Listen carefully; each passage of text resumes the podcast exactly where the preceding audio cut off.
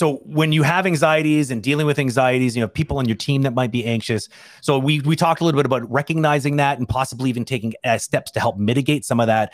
But what happens when it goes unaddressed for too long? And this we we we talk about this thing a lot called burnout. I mean, it's a it's sad that I have to, I say these words and everyone in the industry right away goes, "Oh yeah, burnout. Wait, that's a thing I know about."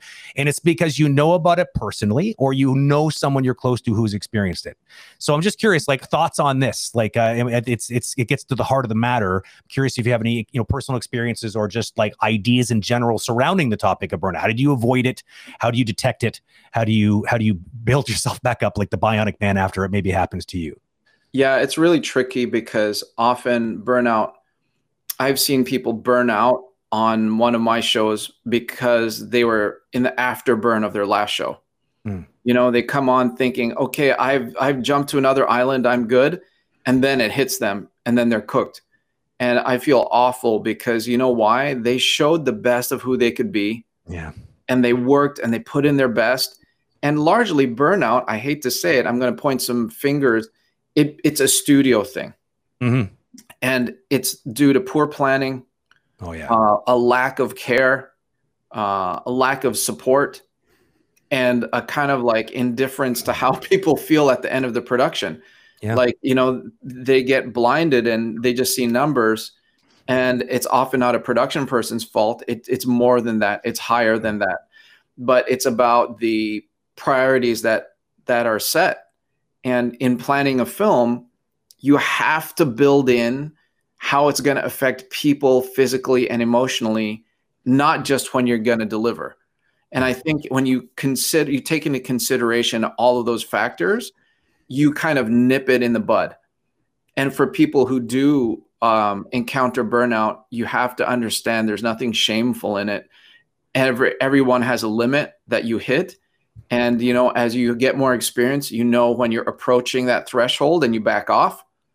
Um, but some people who are especially young animators, because they have the energy, they have the drive, they feel like it's a badge of honor.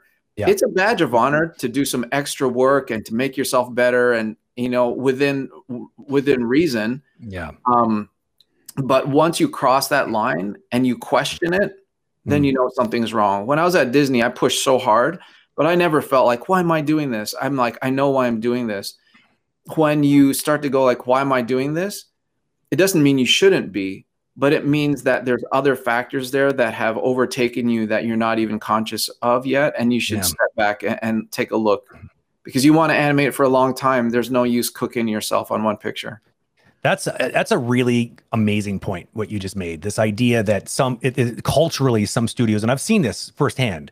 They they put too much of an emphasis like culturally it, like this idea of a badge of honor. I've seen animators literally throw themselves on their own sword and almost completely destroy themselves because they are going to be recognized as a hard worker and like production loves them because they're such a hard worker. It's like, you know what? If you're in an environment like that, it's toxic. I'm telling you right now, you need to find another job because it's not going to end well for you because there's no because really at the end of the day, you should be you should be valued because of your what you bring to the team as far as who you are as a human being and how you support the people around you. And you know, obviously, and your craft, your craftsmanship craftswomanship, yeah. craft whatever ship, like just whatever you bring to the team. But also, like you should also, as, as, as a as a professional, you need to learn the skills to how to take care of yourself because burning out can lead to pro- bigger, longer term production loss. So what's the point of burning yourself out if you're then out down for the count for the next month and a half? It makes no sense.